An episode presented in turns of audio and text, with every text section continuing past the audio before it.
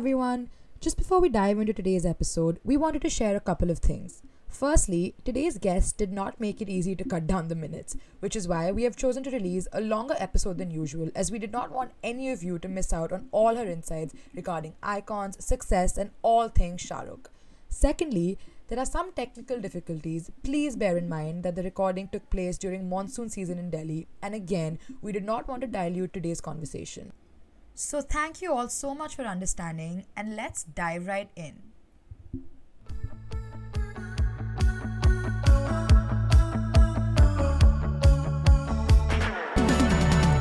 Hi, everyone, and welcome back to Can You Hear Us? My name is Monica, and my pronouns are she, her, and hers. And I'm joined today by my co anchor and wonderful Can You Hear Us assistant producer, Ragini. Hi, I'm Ragini, and my pronouns are she, her, and hers. How's everything been with this week? Yeah, it's been it's been quite an exciting week. It's been sunny here in London, but I've been looking forward to this Sunday. I'm so excited for this conversation and I cannot wait to get started. Likewise. Let's dive in. Mhm. Before getting into the topic of our last episode of the season, we wanted to acknowledge that Can You Hear Us does not represent all Black, Indigenous women and femme of color, and that we can only speak from our experiences and perspective. But we strive for inclusivity in all our conversations, our team, and our guests. We are always open to feedback from all of our listeners. And with that, I'll hand it back to you, Ragini. Thanks, Monica. When looking back at our episodes, we realized that our most repeated question revolves around one concept imposter syndrome. What is it? How does it manifest? And how have our guests navigated it? Most importantly, how have they faced it as BIWOC and what implications has that had on them personally and professionally?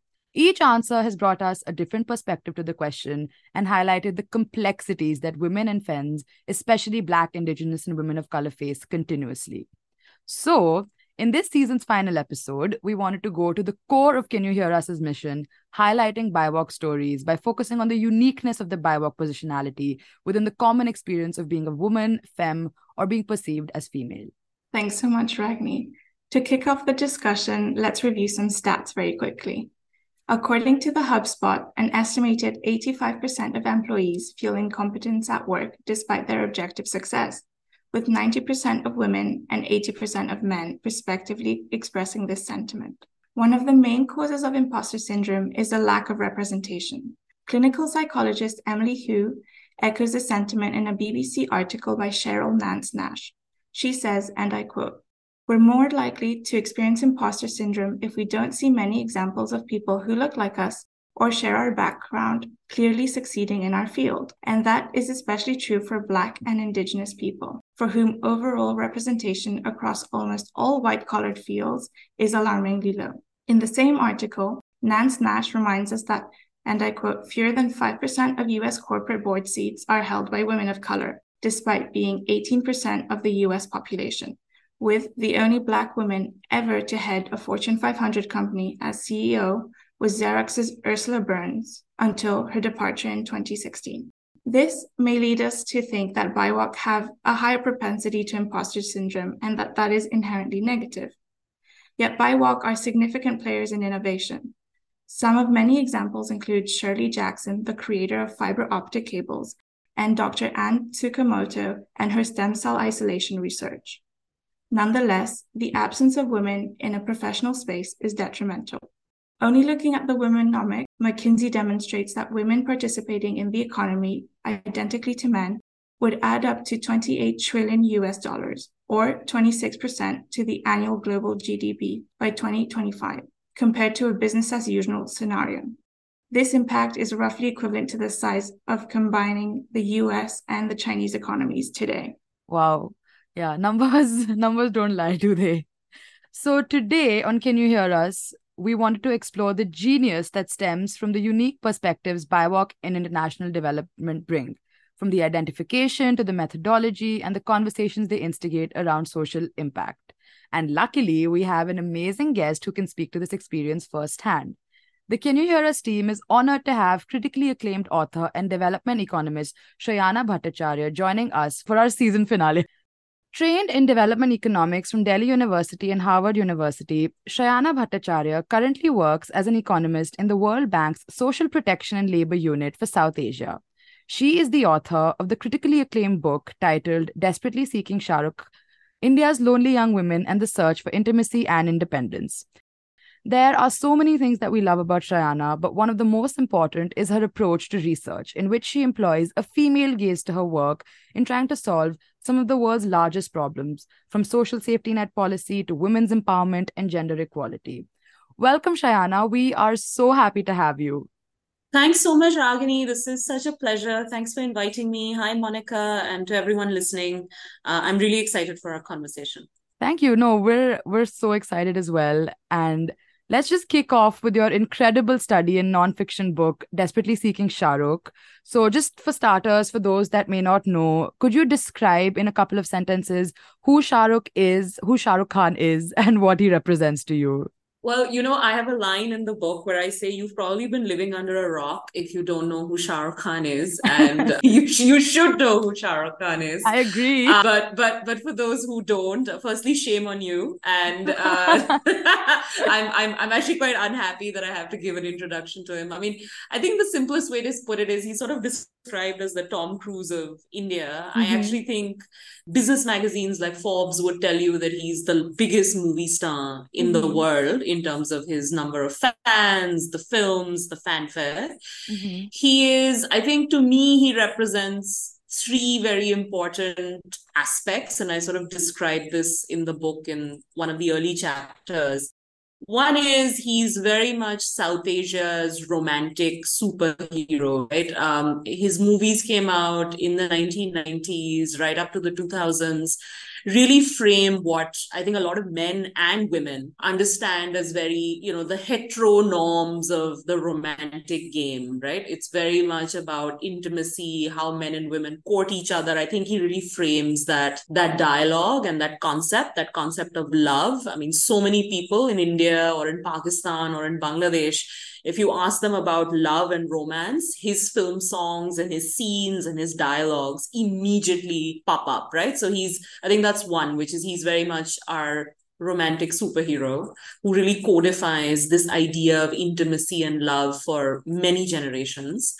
I think the second thing that he definitely represents is markets. Uh, he is essentially India's big superhero after the big economic structural reforms of the 1990s. And one of the things that happened following those reforms was telecom liberalized, right? So we had much more television content, there was satellite television, uh, you know, new channels, and all of this was a big shift from the world of just public broadcasting, uh, where you didn't really have that much content and that many shows and so on and so forth. And he really came onto the scene when the telecom boom happened, when India really started to grow. And many people, you know, the ones I interview will always say to me, he really marks a very important shift in India's economic history. And I think South Asia's economic history, actually. Uh, because he suddenly then was on your television all the time, selling you Pepsi, selling you different goods that just didn't exist earlier, right? That were just not available in the consumer market. Um, so I think he's very much a marker and a bearer of market reform in India. And the third thing, which I think he really represents, uh, is this idea of middle classhood. Uh, and by that, what I mean is, you know, many people, you know, many women I've interviewed, and even men from very different communities, different economic circumstances, right from, you know, the India's precariat to our, you know, poshest people living in like the most palatial homes everyone will say to me that they really started understanding and discovering this idea of being middle class through his interviews because he used to talk about it a lot at, at an early stage in his career. And what that really meant was he was one of these people who came into the film industry without any network capital. He didn't really have anyone in the industry who was his, you know, family member. There were no known lines of contact who could help him gain success. And there is this idea that he's really, you know, sort of this very neoliberal marker of a man who's made it, right? So, so he really embodies middle class aspirations in that sense. And so I think he's he's all of those things. He's romance. He's a very different kind of masculinity linked to romance. Uh, fairly vulnerable. Uh, cries a lot in his movies. Is very open about his weaknesses in his interviews as well as the characters he plays. I think he's a bearer of India's market reform. And I think he's a bearer of this middle class story, this idea of middle class aspirations. The last thing I'll say, and I realize I've said a lot, is one thing that is very unique about him, at least, which distinguishes him from other actors or celebrities in the Indian landscape around the time he came into the films is he's always in the kitchen. Uh, so even in his biggest hit, which is called Dilwale Dulhania Le Jayenge, I highly recommend people who haven't seen it should go see it. Um, you know, he, he, a woman in a village told me this was the first time that she actually saw an actor chop vegetables in the kitchen in a film, uh, which was very unusual. And so many women will tell me that they see him perform domestic and emotional labor. So it is a very different kind of masculinity that's more interested in care work as well. And in fact, the last interview he did, which was on Netflix, I think it was with David Letterman, he was making chicken for David Letterman and his wife. And this is unusual. You know, India is right now, along with many South Asian countries, in the bottom five of the world when it comes to men helping in housework. So he really mirrors a very different kind of masculinity. I think one that is interested in caring and loving and appreciates women's labors in a different way. So I think that's a sort of short synopsis of who he is. Um, but people should just go watch his movies and they'll know who he is. no, I agree. And I think like what you're saying about uh, how he kind of represents the market and just kind of changes, I can identify with that so much because just for me, I think I something I notice a lot is how much of a not even generation, just like a generation gap between me and my parents, but also me and my grandparents. And yeah somehow Shah Rukh movies seem to be something that we can all kind of come to like Dilwale Dulhania Le Jayenge is something I've watched with my entire family. And it's actually through movies like that that I can even introduce concepts like feminism to my grandparents in the most in the softest way possible where it's actually as simple as hey you know he's he doesn't want he wants to help out his wife in the kitchen. He if yeah. they if she needs to fast for him he will also fast for her. Just really simple ways of introducing these concepts to them. Yeah no so i find it i find him i find him to be a great kind of conversation point and kind of cultural uniter yeah yeah, and and I mean that's that's the book, Ragini. For those who don't know the book, basically for 15 years of my life, I followed the economic journeys and the personal journeys of nine women who are very different from each other. They come from, you know, India is an extremely diverse country.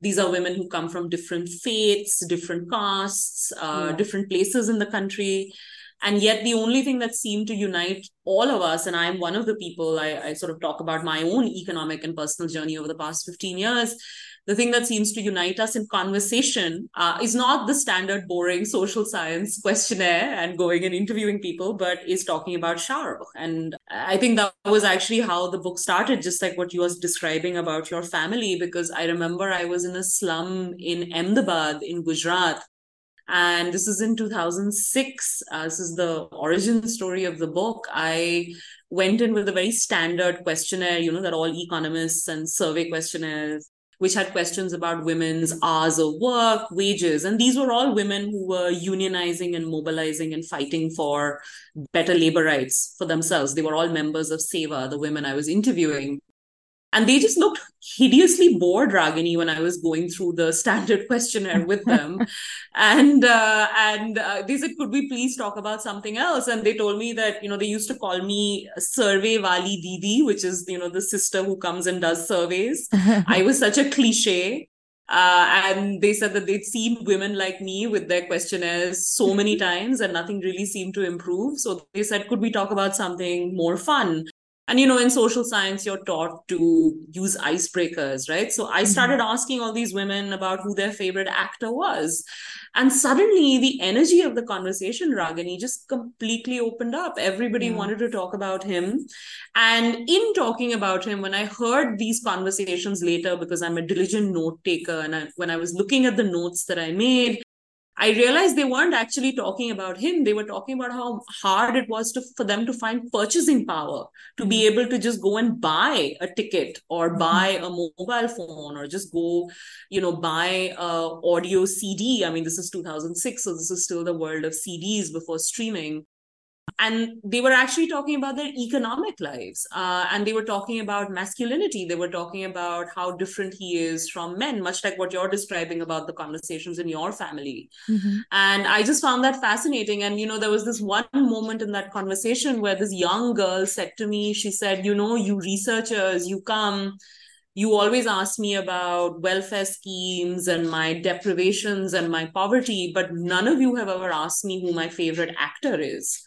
And she was just so surprised. And I decided to lean into that. So I, you know, I, I think to me, the book could only happen precisely because of what you said, which is, you know, some of these icons can really stir conversation, right? Because they're not Yeah. people, they're prisms, they become concepts. Mhm. Um, and it's very interesting then to use that to get people to talk about how they understand masculinity, how they see the Mhm. economy, how they see the market, what is feminism for them, right? Mhm. And I'm just very grateful to Mr. Khan because he allowed for those conversations to emerge in a very organic way without me forcing a very typical social science lens onto it. So I think you make a very important point, even in the genesis of the book, about how he unites people in mm-hmm. conversation.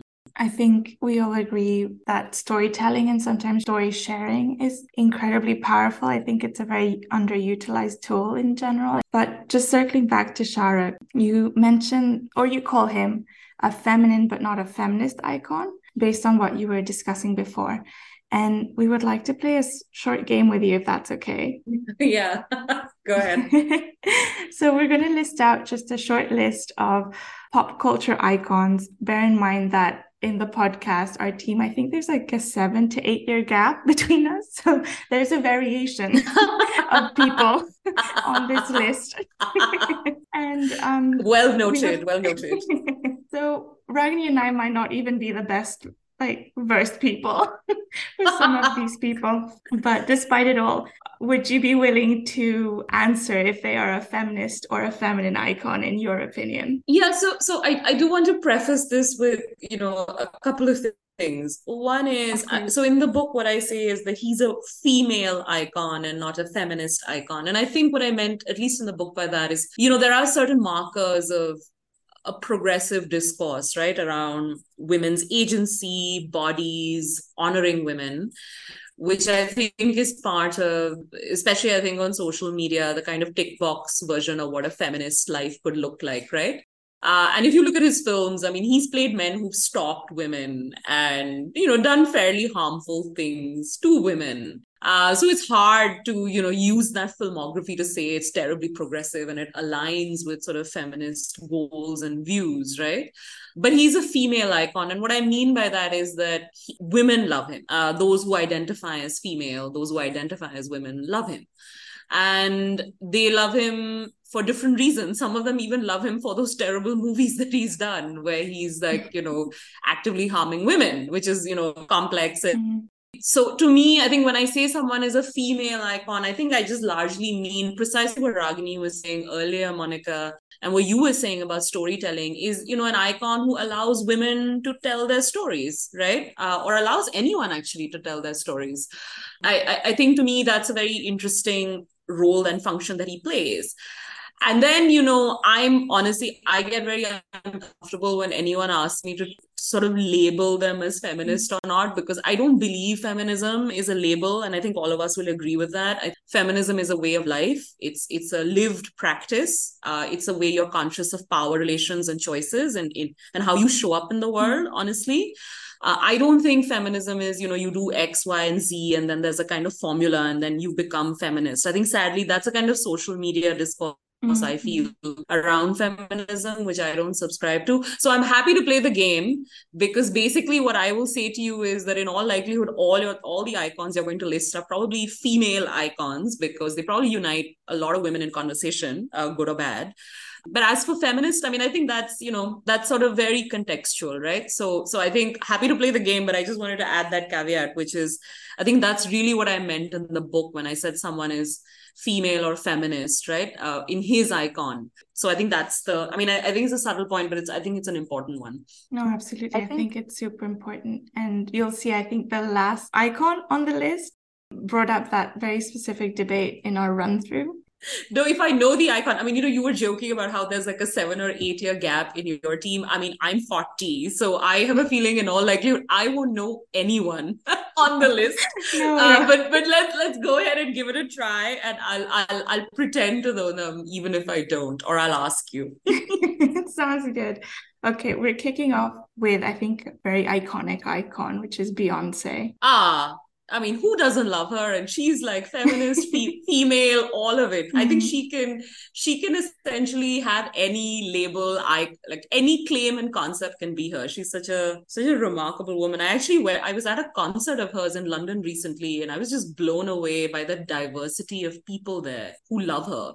So yeah, I mean, female, feminist, all powerful, and just just amazing. Yeah. Oh my God, I went for a concert in London as well, Shrayana. Yeah, we were probably at the same concert, Ragini. I mean, it's just, it's amazing how I noticed even, you know, in her dancers, in the Mm, crew, Yeah. there was such an attention paid to diversity, making sure different people felt represented. And I think this goes back, Monica, to the point that you started the podcast with this time about what diversity authentically means. And I really felt that, you know, her tour at least has just really, it always honors that. And I think that's really remarkable. And so if we think of feminism, right, as like a set of conscious practices, not a label, Yeah. clearly there is someone, you know, mm-hmm. her and her team who think about these things consciously. So yeah, definitely feminist and what a wonderful female icon she is. I think Who was is the no fourth debate on that icon? One. Yeah, I want to know who the I, I want to jump to the fourth icon, the complicated one. I think there's a couple more. I think by three, I lose the thread personally. Uh, I And yeah, I'm going to struggle to stay on, but let let let let's go. Let's go. Yeah, who's who's next? Okay, next on the list is Michelle Obama. Oh, come on. I mean, this is you're this is like the same. I mean, you know, I, I- can't I I read her books. I've devoured every Mhm. lecture that one can find. And again, the same thing, right? Someone who's so conscious of the power relations that play out, having, you know, having been a very powerful woman herself. So yeah, absolutely feminist and female. I don't, there's no brainer, both, everything. She's just like Beyonce, political Beyonce. I like that. No, but this is why we had to then omit Oprah because we thought then it might be too redundant. So here's where it starts getting messy. All right, let's go. So BTS. Oh, so you know, to me, to be honest, I know. Okay, now this is where I will reveal my age and my lack of, you know, the- what I I I don't really follow them. I know it's it's such a huge trend and all, and, and power to them. I'm I I was in Seoul recently. I'm not a big follower of K-pop. I have to admit. So I, I'll be a bit, I, I don't think I can answer that. But what I can say is that I've seen how young women react to them. And it makes me very happy to see young women be so joyous in very different places. Like I've actually met BTS fans in fairly low income hmm. neighborhoods in Delhi. And recently, you know, there was a book of theirs, I think, that came out. And I noticed, I mean, it was sold out in bookstores within i think a matter of a few days um, in india in different bookstores. And i think uh, it's nice. I mean to me I, I feel like that gives me a sense that uh, you know clearly female. And uh, i i'm not i don't know enough to comment on feminist or not. So i'm going to sort of be the fifth on that one. Uh, and maybe who anyone who knows um, i think their icon and their music better can comment but it won't be me but I'm happy that they make women and so many other people so happy. I think it is Mhm. actually quite remarkable. So that I think is is something really worth celebrating. Yeah, I think we started off with undisputed icons, and now we're going into the boy band territory of icons. So the Oh, next gosh. one, right? the next one is Harry Styles. Let me preface Oh, this dear. and tell you my age that I knew him as part of One Direction. Okay, and So, I don't even know what different- One Direction is, which tells you something terrible about me and how clueless uh, and myopic my uh, interests in pop culture are. I do know of him, um, uh, largely actually because I- followed, there was this whole fiasco, I think, involving his ex partner or something, who I think is an amazing, like, she made this amazing movie, Olivia Wilde, if I'm not mistaken. And I, I really admire mm-hmm. some of her work. And that's actually how I know him. Uh, I follow the women more than I follow the men. I have to be very honest in in pop culture. I believe he has the most successful concert series in the history of I think concerts in the West. If I'm not, I, I think I read that somewhere, uh, which gives me a sense that he obviously makes lots of people again, you know, going back to that whole BTS boy band thing, very happy. Uh, I hear and I read some things about how he subverts sort of expectations around you know what the masculine should be so great mm-hmm. power to that again i'm going to plead the fifth in saying i don't know enough about his music mm. or his work to comment but definitely i mean i think a wonderful icon to be celebrated right if you're making people happy um I don't think I can say very much more than that, which would be intelligent. I have to say, I don't know that much about pop culture beyond Shah Rukh and beyond, I think, a few icons that I have followed. But I will say one thing about boy bands in general, though. I mean, it's interesting, right? Because uh, Shah Rukh became the icon that he did actually around the time you know boyzone and take that. I mean now i'm revealing my age. This was you know at the, at the ascendancy of sort of that phase of the boy band culture right? Which sort of has now come back full circle with bts and many of the i think bands and uh, mm. artists that you're talking about but I do think it's interesting. The one thing about that boy band culture, which was interesting, was you know there was a kind of softness in the music and the way men appeared. This interest in talking about feelings and not being stoic. And now you know we're living in an age of strong men, right? In our politics, if you look at mm-hmm just the men who are populating decision making systems in the world. And I think somewhere that kind of alternative form of masculinity to me is very welcome so if it's you know harry styles if it's bts whatever it is if you're mirroring different ways for men to be men that there are different mm-hmm. ways to do this i think that's that's a really powerful thing given how oppressively constricted i think sort of current modes of masculinity have become right mm-hmm. uh, which we sell and peddle to our young boys um, so I think you know it's wonderful. I think if if if that's the function that many of these boy bands can also play, then you know great power to them. And I'm sure there'll be some bad, but you take the good with the bad. And I think that's as mm-hmm. much as I can say about Harry Styles or BTS having literally not knowing their music and not knowing very much about their icon. I will say on your last statement, it's true. It also ties in with what Ragini was talking about having a, a universal touch point. And mm-hmm. I think maybe not specifically One Direction or BTS or any other individual boy band, but boy bands as a general, like you just mentioned, are also a touch point for every generation. If you think about it, there seems to be a big wave of them every 10, 15 years, mm-hmm. yep. cycled in and out, which also indicates how our society we evolve, but the underlying currents are almost the same, even yes. though, you know, we change, hopefully, for the better. Yeah, yeah, yeah. No, I, I think I think Monica, that's that that's a really important point because you know it's interesting, right? Like now when you look at if you look at all those old movies with the Beatles, you know, when everyone's mm. chasing after them and sort of the mania around uh. their music. Um, and you know, that's the Beatles remain, I think, pretty much I think they're almost everyone's favorite band. I mean, I think there's something much like if there's something wrong with you if you don't like Shah Rukh Khan, there's something very wrong with you if you don't love the Beatles. and you know, in fact, uh, I interviewed uh, Nasreen Munni Kabir, who is uh, a documentary filmmaker, and she made this wonderful documentary on Shah Rukh and I'd interviewed her for the book, and she, you know the the interview is in the book, and she actually said this. We were talking about how you know Shah Rukh may go through phases where his movies don't quite work. Um, you know the box office may not be responding, and yet you know if you go stand outside his house in bombay you'll always see people lining up. People just love him. And you know one of the points she made she actually linked the beatles to Shah Rukh and she said you know the beatles will always be the beatles and Shah Rukh will always be Shah Rukh you know these men mm-hmm. and these bands and these icons have kind of surpassed the market metrics, right? Uh, they are loved beyond just their monetary value. I mean, it's a kind of different capital that they've created for themselves. Mm. And I suspect this is true for many icons. And I think to me, all of this, I mean, you know, be it the joy that people find in, I don't know, Beethoven or watching Succession or Shah Rukh Khan or whatever it is. To me, it just speaks to everyone looking for an imaginative possibility out of this very oppressive market culture of our interpersonal relationships, right? And and this is hmm. something I get into towards the end of the book. I, I describe it in the book. I call it Loveria, uh, which is actually a very famous Shah Rukh song from the 1990s but it's a disease and the disease is to constantly believe i mean people like Erich Fromm were talking about this way back when and it still holds which is this idea and belief that we should approach each other in our interpersonal lives through the perspective of market logics right?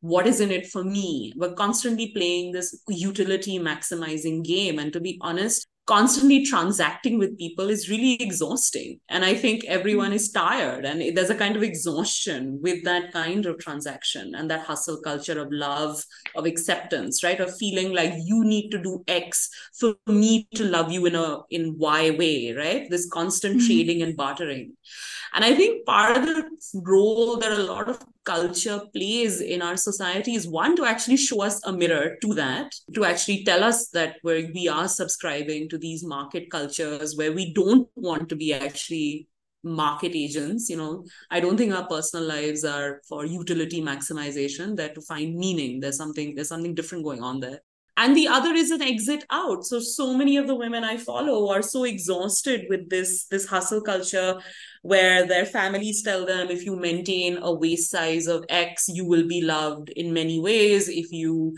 give up your job or if you behave in a certain way then we will love you in different different ways.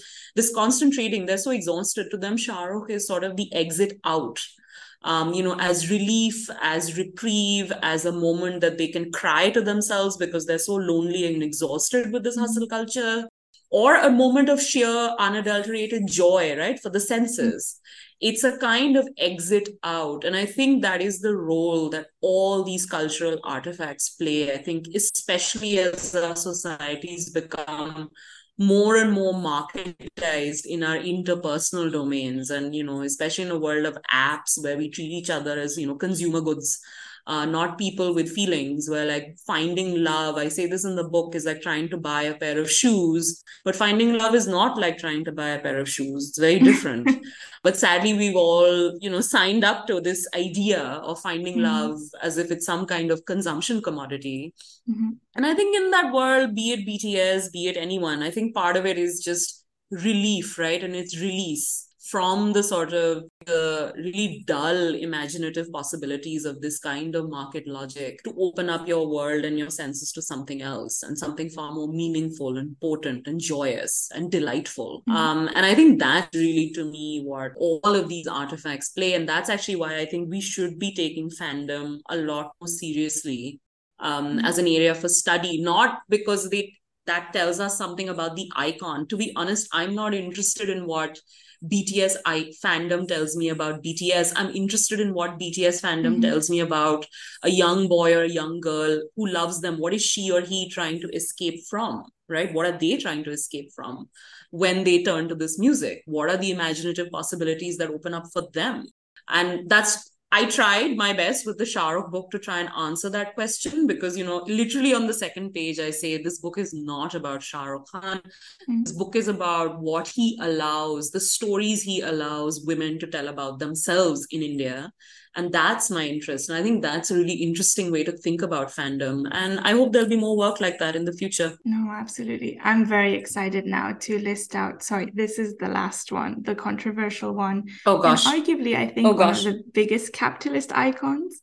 So based on everything you've just mentioned i almost think she is a perfect conclusion which is barbie. Oh god um, I think I can I I'm gonna take I'm gonna be cheeky and say I've had enough of Barbie.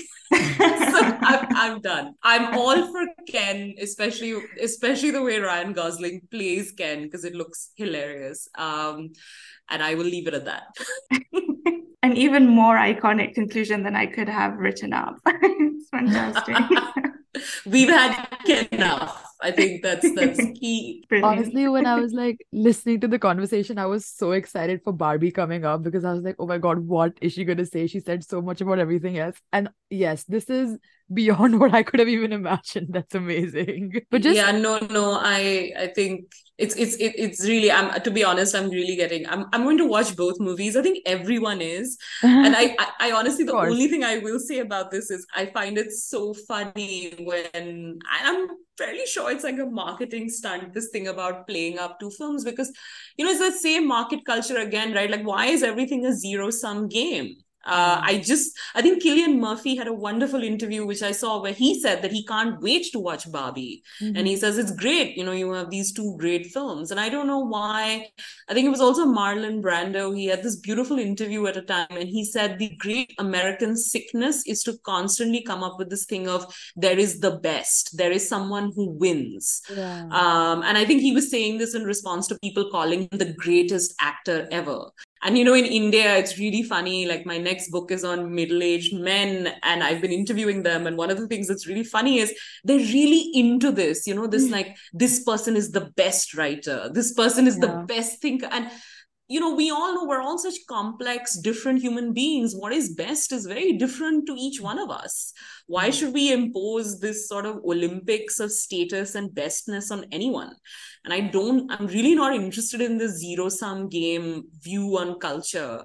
So that's the one thing i will say about barbie which is why i said i've had enough because i'm just tired of this. I'm just going to watch both movies and thoroughly enjoy them for different yeah. reasons and yeah, I love Ryan Gosling. I think he's such a talented actor, and I hear mm-hmm. amazing things about the way he's played. Again, you know, the masculine idioms of Ken. Yeah. So I'm excited to see it. Yeah, no, I think yeah, I, I mean I agree hundred percent about the exceptionality factor. I guess. Um, I mean, especially in India, I don't know how I don't know how it ex- coexists with such a large population because surely not everybody can be the best, but maybe that's what makes you want it even more to kind of stand out amongst such a large population. But just on the topic of icons, so that we can wrap this bit up, um, do you have any projections on yeah. future feminist icons or female icons? Yeah, I think Priyanka Chopra is going to rule the world. this is my prediction. Despite I know she there's a that I know that there are many people who think that there's several problematic things about her or whatever. I I, I can't. I mean, I'm not going to comment on all those. I was in uh, Seoul and I was in Dhaka and I live in Delhi and I spend a lot of time in Bangkok as well and I have friends who are in Brazil. And each one of us, and through these different experiences, we've interacted with young girls and young boys, but largely young girls mm-hmm. who come from, you know, sort of uh, emerging middle class backgrounds in all of these countries. Right. And they all love her. We've met, you know, Priyanka oh. fangirls across these different places. They, and I think it's interesting, right? So I always think of her. So I, I think the future is female in terms of these icons. I mean, I think Beyonce sort of paves the path for what I think mm-hmm. the future of female celebrity could potentially look like the power of that oh. you know the best films that are being written directed they're all by women so i think the future is i do think you're going to see a far more feminized future when it comes to these conversations of mm. culture and i think a lot of this i think we will retire this world of like the great man i think to yeah. me the future is the great man is going to be retired because I think we've reached a stage. I certainly feel this way. We can't reform the great man because mm-hmm. he's just too in love with his greatness and he will not allow, you know, this thing about the zero sum game, he will not allow for a different kind of conversation to emerge. Uh, so I think we can't reform the great man we can just retire him and i think he will be retired i, I think it's it's it's you know and I, I see this even in the way for example something as small as look at the non-fiction Indian market, I mean, my book sort of really doesn't sit into or frame very well into what is typically considered a non-fiction book in India. Mm. And, you know, mashallah, the book has, you know, done well and it's found its readers. And the readers are very different from the typical tech bro, uh, you know, non-fiction bro who reads uh, non-fiction India. There's a very typical type. It's largely, you know, straight men who are aspiring exam applicants or want to sound hmm. smart at business meetings and parties. And there's a way in which that that market is sort of codified. And i see that you know so things are changing. And i think you know even from my own small very insignificant personal experience to what i see with you know priyanka chopra's name being mentioned in different places to a very deep diversity in the kinds of icons and culture that people are sort of drawing upon right to make make sense of the world and to Yeah. give themselves joy uh, I just feel that the great man will end. So yeah, I think Priyanka Chopra is going to rule the world, and the great man is going to be retired in our culture in the future of celebrity. Which is also why I actually feel Shah Rukh might be the last of you know the legion of Ah. of that kind of icon. I mean, we, we we can only hope that the great man ends because No, I, think- don't think we have to hope. I think we have to do it, Ragini. I really, Yeah. I, I don't think this is something. I think we have to do it in. Sadly, we live in this world where a lot of our market choices are very important. So we have to put our money and what we consume to Mhm. follow that path. So, for example, I know it's going to sound very strange, but I don't buy books from sort of upper caste posh men who have forever been writing books uh, about the history of India and about India. I want to spend money supporting other people's writing. yeah. I'm very conscious of those kinds of choices. I think we can all make those choices in our everyday lives. I think all the women I followed every day by doing very simple things, you know, teaching boys to be a different way, telling them that it's okay to express your emotions and be vulnerable. I think we can all do Yeah. things to retire this great man. I, I don't think we hope, I think we all do it. And I think it can be done. And I, I see these changes steadily around me. There is a backlash for sure. I faced Yeah. it. Uh, I've had men really misbehave with me at book events and be very strange, but that's okay. And you know, you sort of have to deal with it.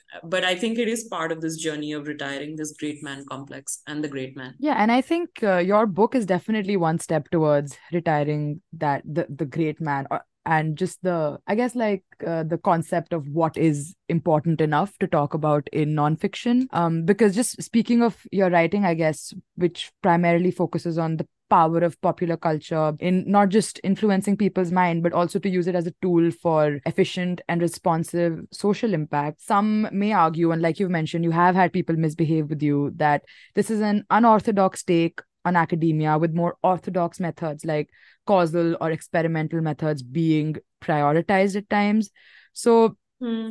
I guess as an economist, what are your thoughts on this? And then as your with your positionality as a woman and as an economist, do you think that do you think that your positionality has actually helped you innovate new methodologies? So, you know, honestly, 15 years ago, somebody told me, oh, Shah Rukh Khan would be my research method in a book about women's economic and personal lives in post-liberalized India. I'd say, get out of here. I mean, I, I, I would not believe it. I'd say that's just impossible. But it happened. And it happened, I think, partly also because I had the resources and the space. You know, I'm not a full-time writer. I have a job elsewhere. It allowed for that space to do long-term, in-depth work, right? It sort of allowed the resources for that, the space for that.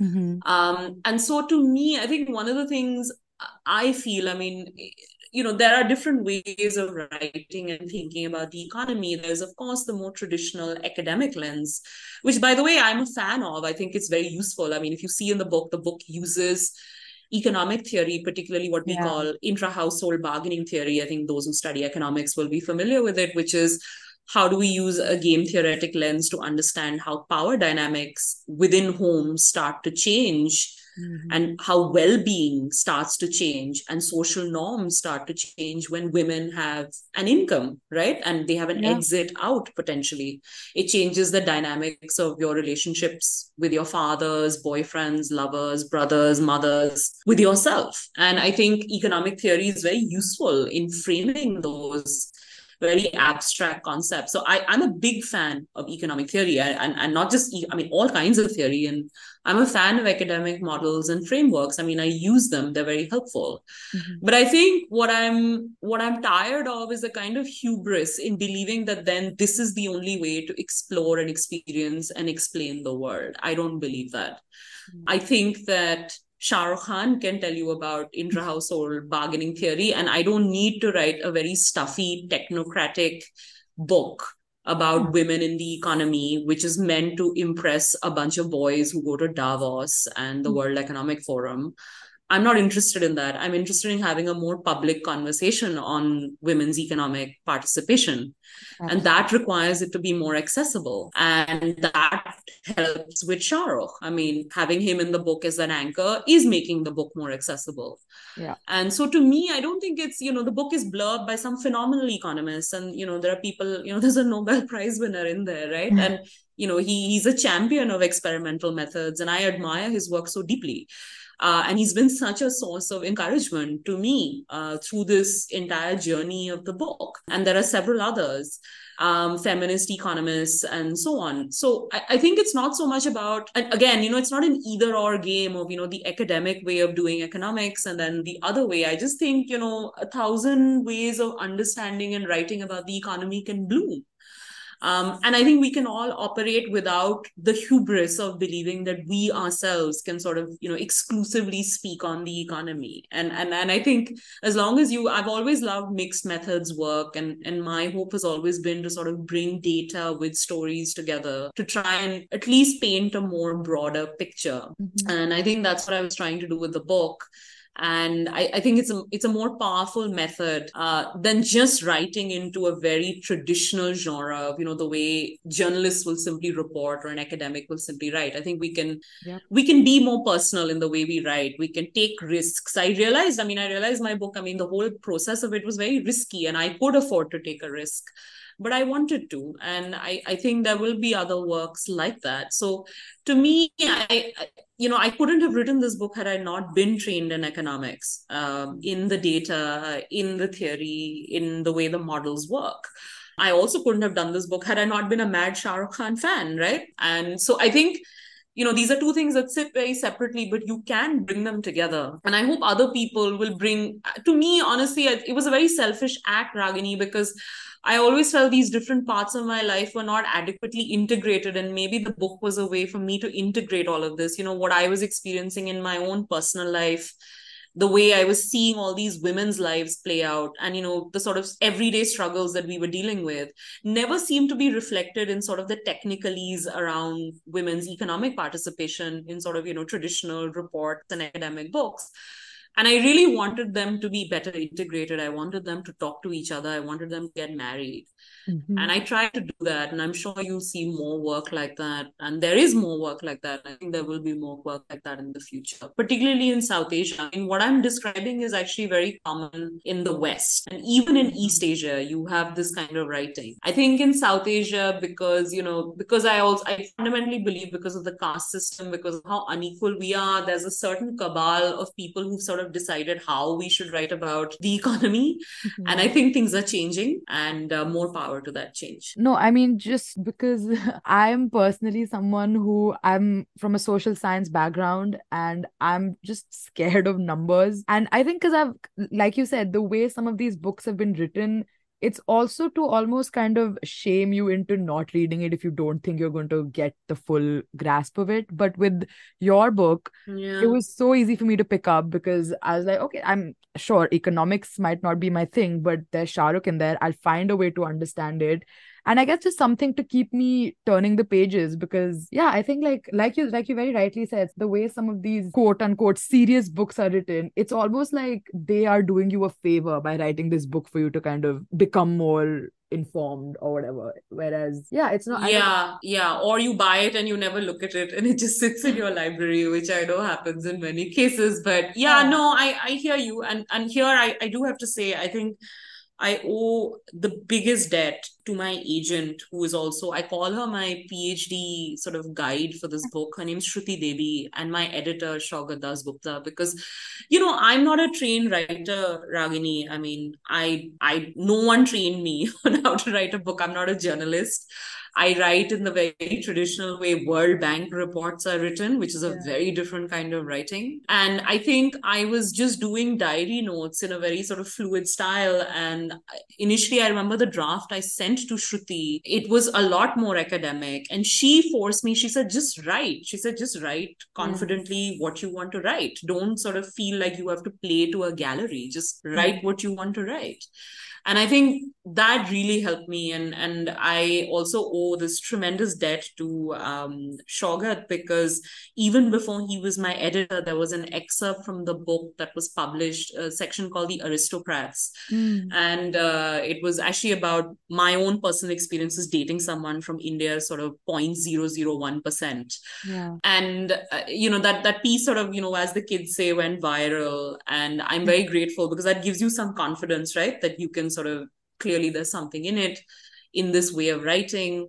So that was very helpful. But for me I, I do have to thank the people around me because they really encouraged me to just sort of lean into a more what felt right to me as opposed to playing a certain role right? To be seen a certain way. I and I think the other thing I do have to say is I was very clear because I wrote the book also at a time of tremendous heartbreak, which I'm I'm very transparent about in the book. I was dealing with like the shambles of a very bad relationship which went very wrong. I think there's something about heartbreak that also opens you up, right, in the way you mm-hmm. write.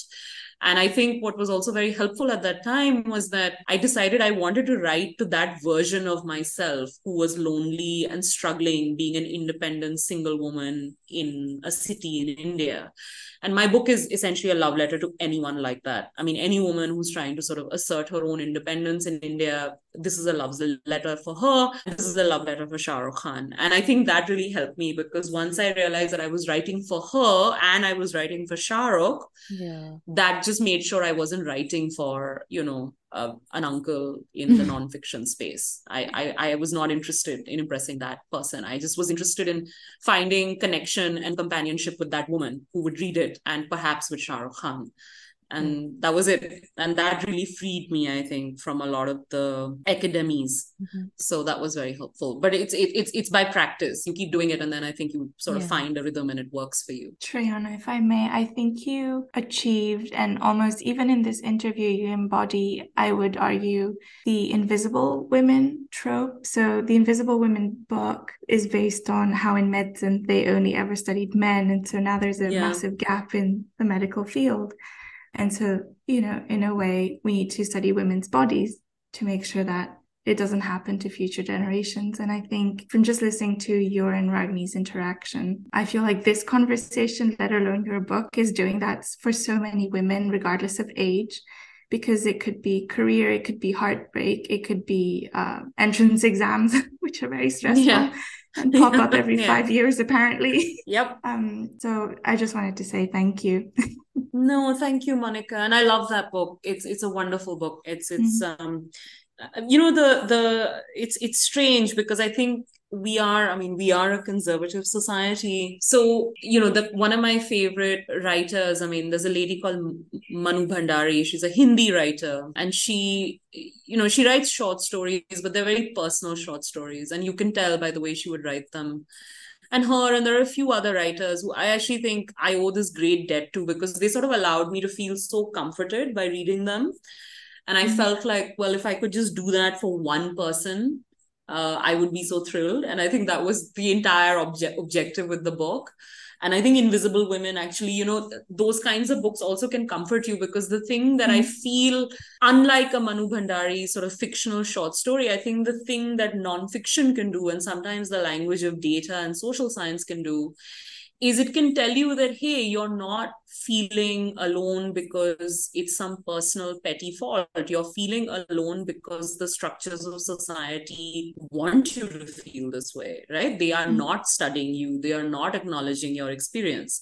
And i think that is what that book did. That's also what the memoirs of people like vivian gornick do for me. When you read you know what she writes and she writes memoirs Mhm. about her life you realize that there is a kind of experience being in a certain body that is just not being acknowledged. And I think nonfiction does have a way of comforting you. I, I, I know people tend to turn to fiction for comfort, but I've always actually found a lot of comfort in nonfiction, particularly women Mhm. writing nonfiction, because it, it always used to tell me I'm not alone. I mean, there's you know there's there's solidarity in those numbers. This is a large group of us. And I wanted to do that for at least women of my generation and especially women in India who I know it's it's really hard to earn an income and hold on to Mm. it and still want to find a relationship that works for you.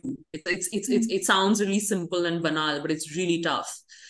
and i think i just wanted to speak to that frustration and tell all these women that you know it's not you it's the structures of our society it's the way the economy is built it's built our housing markets are built to make you fearful and alone and desperately looking for a decent man or a constant marriage offer uh, if our mm-hmm. economy functioned differently if we had a basic income and housing markets for example that worked for single women many women probably wouldn't need to get married uh, they would just you just opt out and i think i just wanted to give people a sense of how the economy was creating this kind of loneliness in our lives as well and i i felt i felt books like invisible women and so many others really sort of spoke to me in that way. They made me feel less alone. And uh, I think it's in service of that agenda that I hope, I mean, I hope to continue writing more. And thanks, thanks for what you said. No, not at all.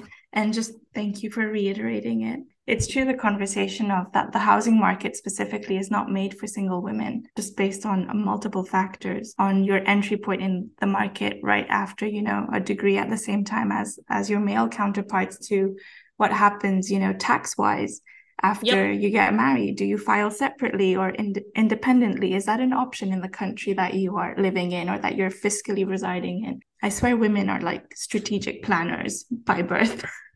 yeah, yeah, yeah yeah because you have to be right because if the mm-hmm. options are limited then you're constantly scarcity produces that kind of instinct to plan mm-hmm. and i think in countries like for example in india and i'm sure ragini will i mean i right now live in like a lovely neighborhood but i can tell you i pay more rent to live in this neighborhood because it's considered a safer neighborhood uh, than i would like to pay but that's just a tax that i have to endure right because mm-hmm. i i live on my own and i want to be safe and i can do that. Many women can't. And i think you know even just the simple you know the ability to just safely access housing right?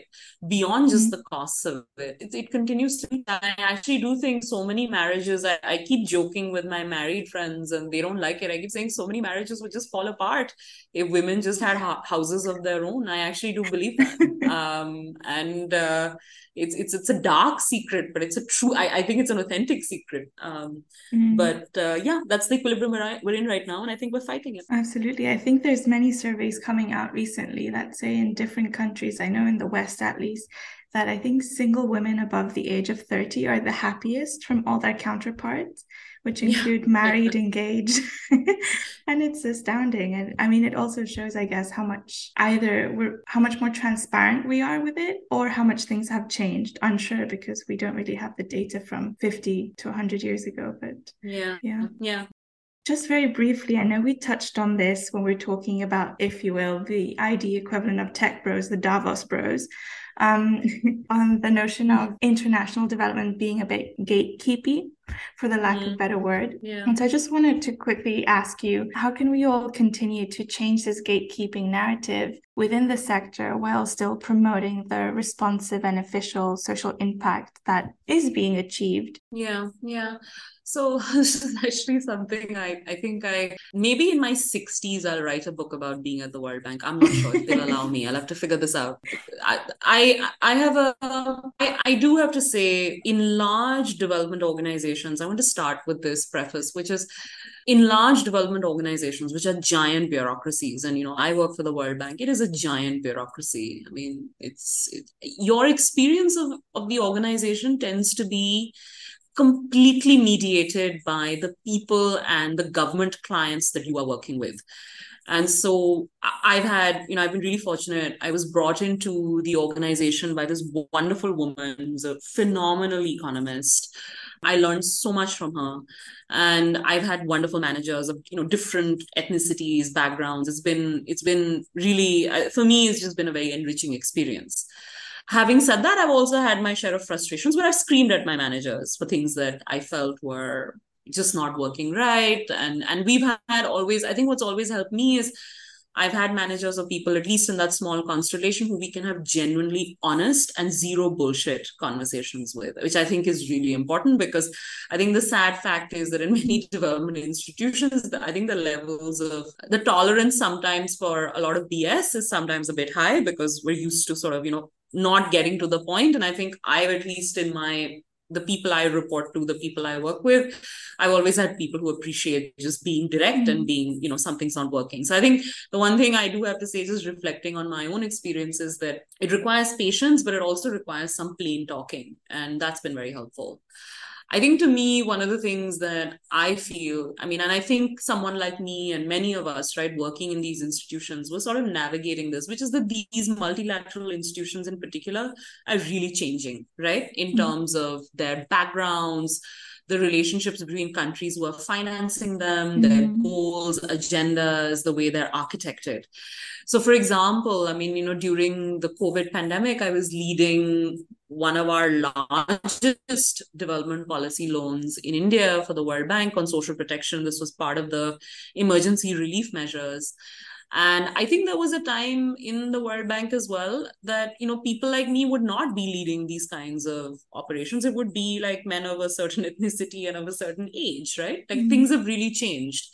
I think what's really helpful is you need to find mentors and people who who can guide you and i've really had i think for me i really want to single out uh, someone called junaid ahmed who's currently i think the vice president of MIGA and he was the country director for india he's been at the world bank for such a long time. He's such a wonderful nurturing human being. And i know so many colleagues of mine have people like this in their life who you know anytime something is wrong you can message them. They're very busy these people so they'll get back to you but you can talk to them. And i've always had that. Mm-hmm. And i think it's it's really helped me but it's challenging. And i think we are because we're in this churn right? Um, i think in different places it plays out differently be it you know whether you're in a civil society organization or you're in a multilateral institution or you're in, in, in an impact fund. I think the churn of questioning power relations, right, between the people we are trying to serve and who is actually designing these programs and who is defining the imaginative framework and the cognitive framework that is framing development. I think all of that is changing. And I, I, think we are all in that churn together. And I think anytime there's a lot of churn, it's useful, as I said, to have honesty, some spots of kindness, people who you can just go and moan to. And I definitely have people like that in my life. And I think that's very helpful. As for, you know, broad trends in careers in development and where the sort of development discourse is going, I mean, that's sort of, you know, in, in multiple different directions, right? I mean, on one hand, I see, I think the way funding patterns are moving. Um, I think the world of just sort of having academic knowledge, which will then just immediately translate into you having a dialogue with government. I think that world just doesn't exist and i think now it's it's operational knowledge and day-to-day mm-hmm. practice that is valued much more at least that's my experience with government clients in particular um, and i think that sort of prestige value of having you know fancy phds from fancy places. You know in the book I, I have a line about how some of us mask our insignificance with doctoral degrees from harvard. And i mean it because i actually do think that um, that the the prestige of certain kinds of degrees and certain types of places i think that is fading um, mm-hmm. i think what really matters is whether you really substantively understand the architecture of the sector that you're working in um, it, sometimes it's sort of very you know in depth you know being in the weeds knowledge uh, and I think what really seems to matter a lot is interpersonal skills. So these, you know, the the skill to be honest, uh, to be brutal but in a kind way sometimes, mm-hmm. uh, to manage teams. I think things like that are becoming much more important, and local contextual knowledge. Uh, I hope local contextual knowledge is also priced better and valued better mm-hmm. in terms of wages and and the way we pay people in these jobs.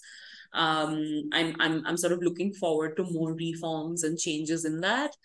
But i do see that that there's this big shift uh, happening and i think i'm i'm really glad to see it. And i'm glad to be in some way part of that. You know this is a huge social movement right? Uh, and i think i'm really happy to be part of it and witnessing it as as we move forward. You know just i just wanted to jump in because Shrayana hearing you talk about work and your career is so inspiring for someone like me who's just starting out on their career journey.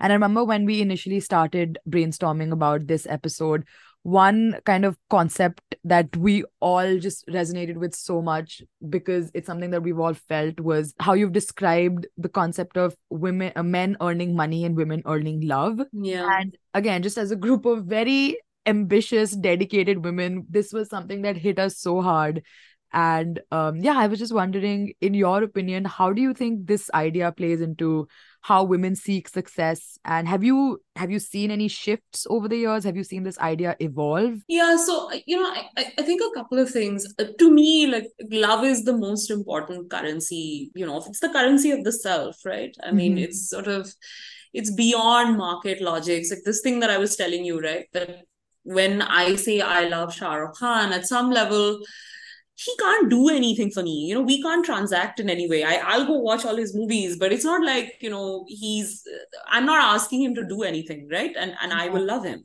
there's a kind of selflessness in that and i think that is the beauty of love like sort of a it is the melting of the very purely self-interested self-calculating deeply hideously capitalist self and if you sort of take that version of love i wish men would want to earn love as well just as women. So when i say that i don't actually mean it as sort of a value judgment. I think i think what hasn't changed and this is what really disappoints me is that love and the act of people who love us the labor that they put into loving us the labor that is love itself caring for people following their needs it's not just you know domestic labor i mean you know emotional labor of tracking people's needs, knowing what they need, following up with them. I just don't think as a society or as a market, we value those skills at all. Mm-hmm. And you see this, by the way, not just in families or in our personal lives, you see this in the workplace, right?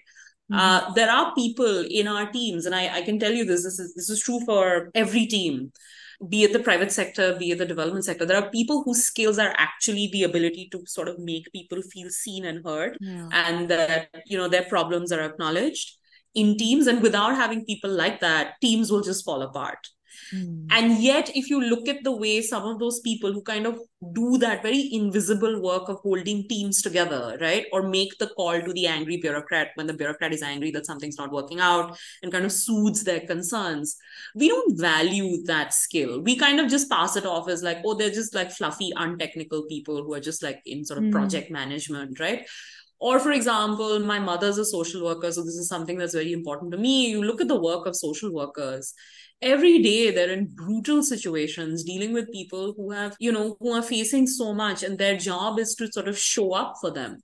Do mm-hmm. we pay them what they deserve? I don't think so at all. I think you know and why is it that sort of you know academic economists should be getting paid more than a social worker in a particular program? I think there should be parity right? Yeah. and i think what really upsets me honestly about the entire paradigm right now and this is not just development this is everywhere is that we genuinely don't value love the labor of loving we don't value it. We don't value it in a very technocratic sense in that women are not paid for their domestic labors and their care duties and we don't value it as i think a society because i think we take it for granted. And i i think what perhaps is changing is some women are saying to hell with it or even men actually. They're saying if you don't value the labor of my loving you i'm not interested in performing that labor anymore and i will be on my own or i will love somewhere else. I think that is changing but I, I i feel like to me that's one very important part of it now there's the other part which is the more traditional i think way women show up trying to earn love in the world which is that your economic independence your other ambitions you're almost socialized and programmed to believe all of that is secondary mm. to making others happy right and and i used to see this when it came to the Shah Rukh book because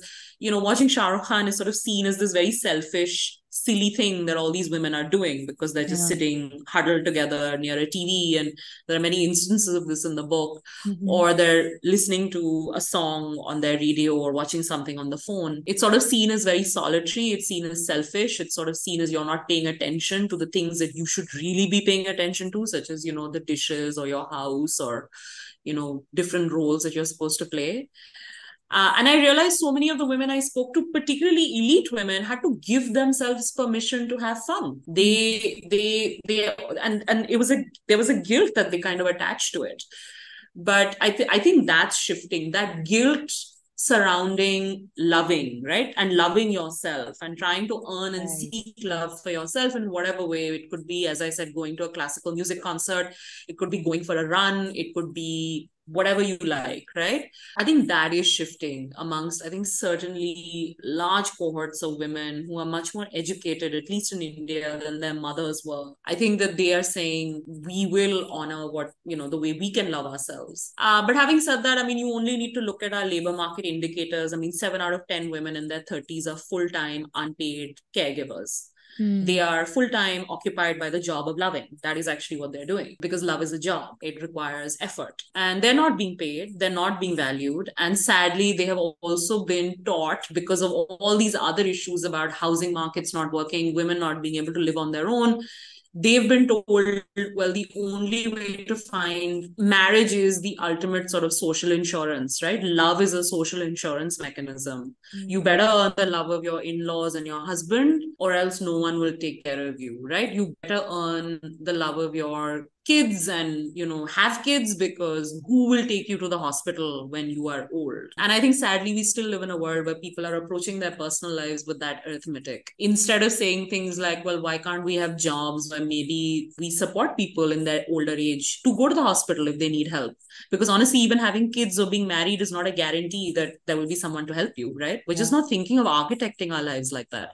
So i think the conversation around love i mean i think the, the, the way it really shows up is you know our lack of imagination and sort of acknowledging love as very Yeah. serious input into the economic and psychological well-being of our societies.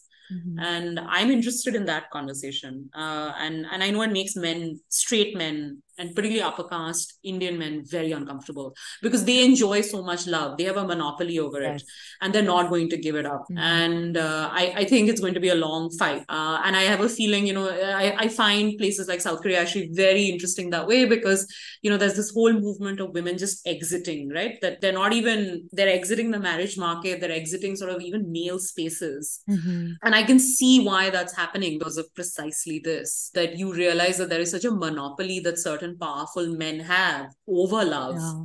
That's suddenly liberalizing it to value actually the labor of love. What incentive do these men have? And they're running our parliaments, they're making our labor laws, they're you know giving away awards for books, they're uh, Yeah. giving grants for research. Why will they change these things? And so I think the change is going to just have to come when you rest control and you just create alternative spaces or you feminize decision making systems and i think that will happen it's it'll it'll take some time and that's where i'd like to put my energy and hope in Mm. I was actually reading something very interesting yesterday about how young women essentially run the economy because they are fans and they invest in stuff. They they invest in, I mean, movie stars, singers. We've talked about boy bands a little bit today. And their, I mean, their love will translate into like buying a movie ticket or going for a concert. And just so I guess like I wanted to come back to Shah Rukh Khan a little bit and uh, how he Hmm. he basically represents a symbol of success. And I know that, I guess, I know we've discussed Bourdieu a little bit today and the idea of cultural capital. And I know he talks about objectified cultural capital, which basically refers to tangible assets tied to specific social classes and required for social mobility, which includes clothing. Now, I know you've written a little bit about Hmm. dress code and how that is a social indicator for and amongst women. I just, I was wondering if you wanted to share a little bit about how this notion has influenced your idea and even your pursuit of success. Oof, that's that's very loaded um I, I think so a couple of things right so okay let's start i actually want to start with Shah Rukh for a second because i do think he sort of really symbolizes a lot of people's notion of what success should look like you know it's funny i interviewed a whole bunch of people for 10 years i used to stand outside his house uh, for his birthday celebration, and his fans always stand up outside, and it's like giant, giant groups of thousands and thousands of people. And I asked all these people, so many of them, why are you here? I mean, it's a house. And they said, well, you know, for us, he made it. And that house is sort of a conquest of middle class aspirations. And there's a kind of very material aspect to that kind of success, right? Yeah. And for many women who could not even imagine showing up outside his house, the fact that they could buy a ticket of their own and flex their economic muscle was actually success. And you know, there's a woman in the book who's a government accountant, and she says to Yeah. me, I think it's just a beautiful line. She says, You know, I worked very hard to reach Shah Rukh. And in Hindi, it is, मैंने शाहरुख तक पहुंचने में बहुत मेहनत की है and what she's saying is that her easy access to him you know she ends up I followed these women for 15 years and when I met her she was sort of struggling and by the end of 15 years she's a single woman who supports her parents has a TV of her own she doesn't need anybody's you know permission in India we have massive permission culture issues women have to seek permission to go out to like the doctor anywhere. Uh, there's data in the book about this and recent data from Pew surveys as well. And I think, in a way, for her, the fact that she can access Shahrukh without anyone's permission is the greatest achievement. It is success for her. Yeah. And I think what I want to use that to say is that, you know, success can be sort of you know it's mediated in very different ways. And what can seem very banal to people because i can tell you for example for a lot of people standing outside mannat or being able to watch Shah Rukh Khan is not success. They laugh at it. They won't understand it. And i know there are people you know even when the book was coming out people just couldn't get the fact that well what is so revolutionary about all these women just earning their own money and then deciding to use the money stand outside mannat or watch something they want to. But as you see in the book it is actually a revolution of their own homes. They're changing norms. They're changing their own minds. They're changing so much. They're changing the fabric of their immediate intimate lives. And i think it all will compound to some very big shifts you know the kinds of things we've been talking about today. And so to me i think in i mean my pursuit of success I, I i think it's been largely that which is that I feel to me, it's important to sort of respect other people's notions of well-being. And I, I i think the book has really taught me the research process in the book has taught me tremendous humility right to think about how different people attach this idea of cultural capital and these assets in different ways. It looks very different for different people. Yeah. um and you know i know women now i mean i used to make fun of people who sort of walk around with their designer bags but i know women who work really hard to just go to bangkok and buy a knockoff prada bag and they're so proud of it because it's sort of one of the first things they earn right with their income. It's like their first disposable income purchase and i've learned to sort of you know calm my judgmental voice my inner judgy voice and respect that different people will then attach value and significance in different ways. And i think to me that is actually the kind of success that at least i think i'd like to pursue which is relaxing that judgment more and more as i age further towards my 50s um, and respect that other people will have very different notions of objective well-being and subjective well-being and I think a lot of a well lived life is just being able to navigate that with some humility and kindness. No, I, Shrayana, I, I think it always takes me a couple of minutes to react to what you're saying because it's almost like my own personal therapist. Um, validating a lot of things and at the same time making me question certain things. And I think another great set of quotes that you of yours is the hard labor of beauty as well as the act of perfection. I think many women might assimilate to this, not only for the exterior, as Ragini mentioned with your study on, you know, the dress codes, but also interiorly how women may be very hard on themselves, and also because society may expect this or does expect this of you, you know, yeah. to be maybe ac- academically brilliant, or you know, what what is a woman at work, right? How are you seen? How are you heard? How do you actually make an impact? There's a lot of literature now coming out on the economics of thinness and the price of the price of being overweight as well a lot of things yeah. that impact women yep. specifically yep. in the workplace yep. and i wanted to know how these two notions of the hard labor of beauty and the act of perfection how do they tie into either hindering or facilitating the end of the great man yeah so you know monica one of the people i was so privileged to know and she's one of the women I followed in the book. We call her Gold. That's her pseudonym. She was a she's a runaway from a smaller town in Rajasthan. It's a state in mm-hmm. India. Her parents wanted her to have an arranged marriage and she said she she she indulged the idea but then she noticed that her future husband was a very uncouth, fairly aggressive man, and that frightened her quite a bit. And she ran away. And so one of the first jobs she started to do when she ran away was she used to be a model. And in India, it's very common for young women to take up these part time jobs where they sort of model with cars at automobile expos. And she used to earn an income through that. And then she ended up becoming an in flight attendant. Whereas you can imagine beauty is a very important part of sort of the mm-hmm. skill set, right? That is sort of not said, but very clearly known is, is, is, a, is a criteria that matters. And to her, I really started to rethink beauty and this sort of beauty, of what I, you know, the beauty Olympics through her because for her beauty was a very important aspect of a woman just acknowledging herself and and you know this goes back to what i was saying earlier that this was a very important part of her subjective and objective idea of well-being and she would scold me all the time about the way i was dressing and my you know skincare routines and god knows what because to her it felt like you know i needed to take better care of myself and taking care of yourself was sort of linked to beauty I mean, I'm not a big subscriber completely to that. I think there are limits of energy that I can expend on things like that. But I see it. And so I think the first thing I do have to say about the way this facilitates and hinders women at the workplace is that I think often it doesn't matter if you conform. And i have an essay which is sort of the beginnings of my next book. It's it's available publicly for anyone who wants to read it. It's called the tyranny of the indian uncle.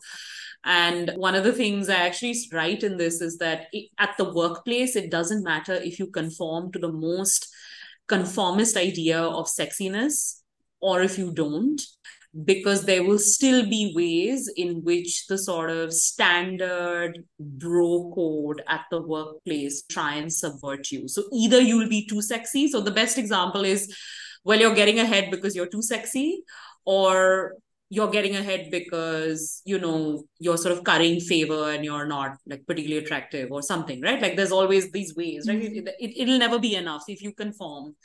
And i think the, the the way this is hindering women is we just end up spending so much energy and time judging each other instead of sort of finding solidarity on wages right? On how much are you being paid and how much are men being paid in the office as opposed to sort of constantly treating each other as competition whereas actually we're probably allies irrespective of where we end up in this perfection and beauty spectrum and how much labor we're putting in on beauty um, and knowing also fully well the notions of beauty just constantly keep changing, right? There's just what is considered beautiful seven years ago is no longer considered beautiful and it's just cyclical.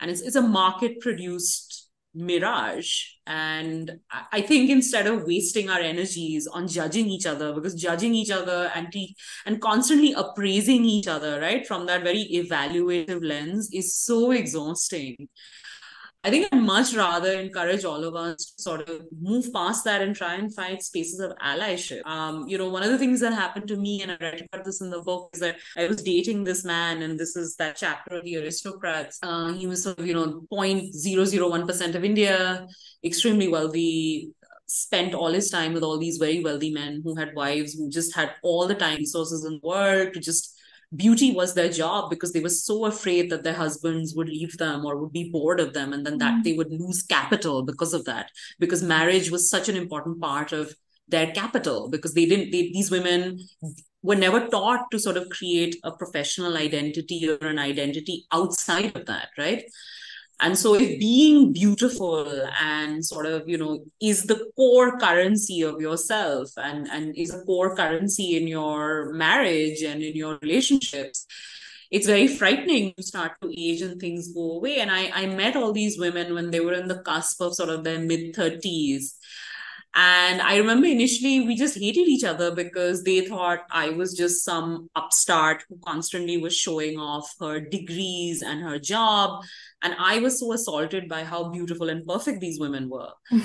and we wasted so much time, I think, just sort of appraising each other and not being kind to each other that actually there was a brief moment where we actually started speaking. And I realized they had these hor- horrific stories about abuse within their marriages and loneliness within their marriages. And I realized actually through that experience that we have so much more in common than I would have ever thought.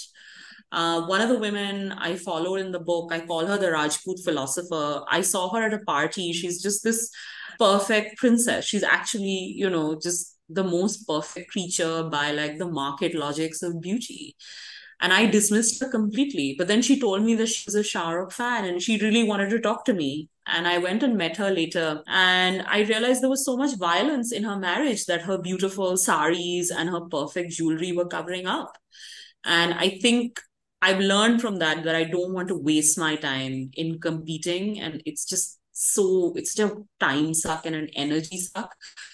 I'd rather spend my energies in trying to understand, engage, or try and find allyship. And I think that's the way we can stop hindering each other. Because the, the bro code and this tyranny of the uncle will hinder you irrespective of how much labor or beauty you put in. It doesn't matter.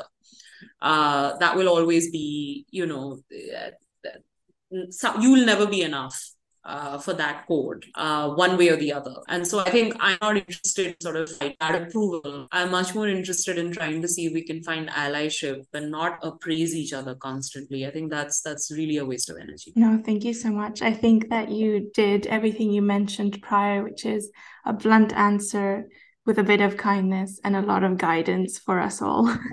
so thank you so much. Our final question of this formal interview section is going to give Shah Rukh Khan a break, but it's more about your upcoming okay. research. So, our final question ties into the recently uploaded News 18 Showsha interview you did, anchored by Shrija Bhattacharya.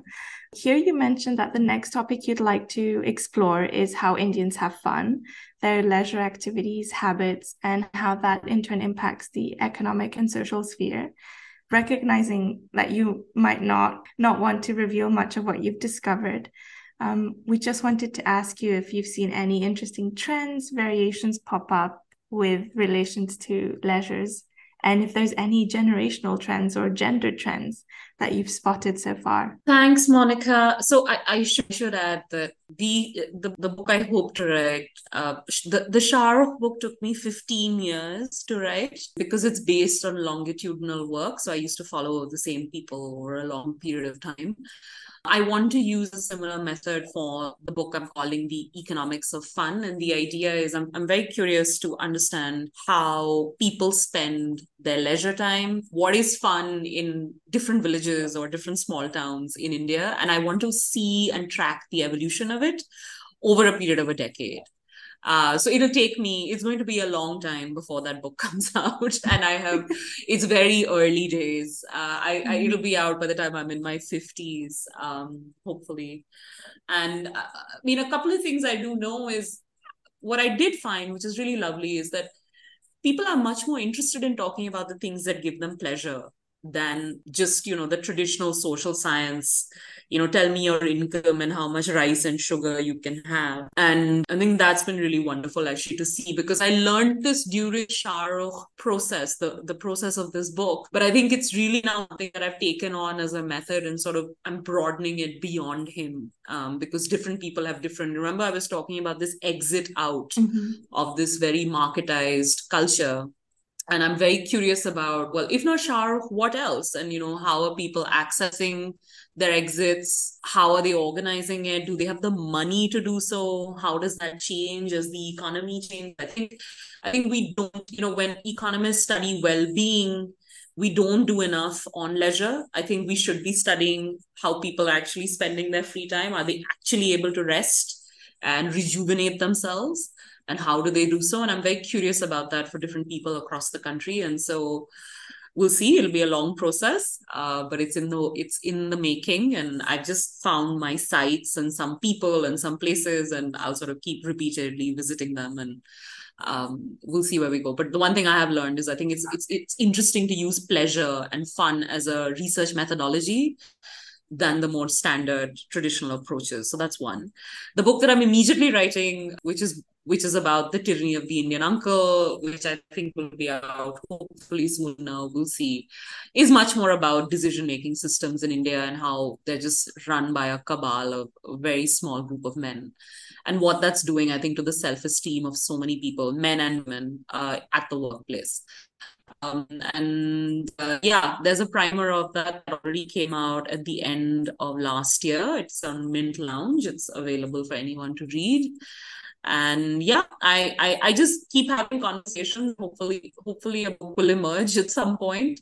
Uh, but it'll take me time because i'm not someone i'm not i'd much rather spend time on my sentences. I think i've learned the value of sort of long gestation periods for books and to write them especially through the experience of the of desperately seeking Shahrukh um, and I'd like to follow that same approach. So yeah, that's that's where I am right now. Well, I mean, I know we're gonna be there to buy your book, even if it takes ten years. And thank you, thank you so much. I know I think all the work that you're doing sounds so interesting. And thank you so much for coming on today and chatting to us. It's been such a lovely conversation. But before we go, Shrayana, would you be up for our wheel of questions? Sure. Happy to. Great. So, to explain to our dear listeners who are first joining us today, we spin a virtual wheel of questions for our guests to answer as a way to decompress because we tend to have some heavy conversations over here. Um, yeah, and that's about it. Shrayana, are you ready? I'm ready. So, Shrayana, today's wheel of questions is if you could describe yourself in three words, what would they be? God, that's tough. Stubborn, I'm I, I I am I should just you know fess up to my negative negatives. I'm deeply stubborn. I think very very stubborn. Curious. I I'm a very curious person. Uh, I ask. I want to know all kinds of things about strangers. I like asking questions. I think curiosity is very central to me and the third would be uh, I I'd like to be this is a more aspirational than perhaps I fully am, but kind. I, I'd like I think I have some kindness in me, but I think I can be a kinder person. I think all of us can. So yeah, I, I think it would be stubborn, uh, curious, and uh, aspiring to be more kind. No, thank you, and I'll add it for everyone else. But she's also a female icon. thank you so much, Shrayana. Ah, no, uh, thank you. Thank you so much. Such a lovely conversation. Thank you so much for inviting me. Thank you. Thank you so much for your time and thank you for talking to us about multifaceted success and gender. We really appreciated all your insights and your time. To our listeners, thank you so much for tuning in and we will see you next season after the summer. My name is Ragini. And my name is Monica. See you next time. Bye. Bye.